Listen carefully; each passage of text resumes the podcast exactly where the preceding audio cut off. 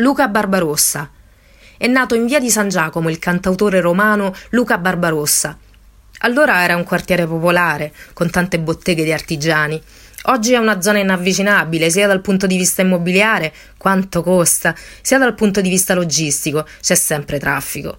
La città vera, quella in cui sono nato e cresciuto, la riscopre in motorino, donandole una nuova, o forse vecchia, lentezza. Anche i romani sono cambiati, o forse non ci sono più troppo nervosi o pigri per ricordarsi le bellezze di una città su cui basta aprire gli occhi per emozionarsi. Ha iniziato come musicista di strada a Piazza Navona.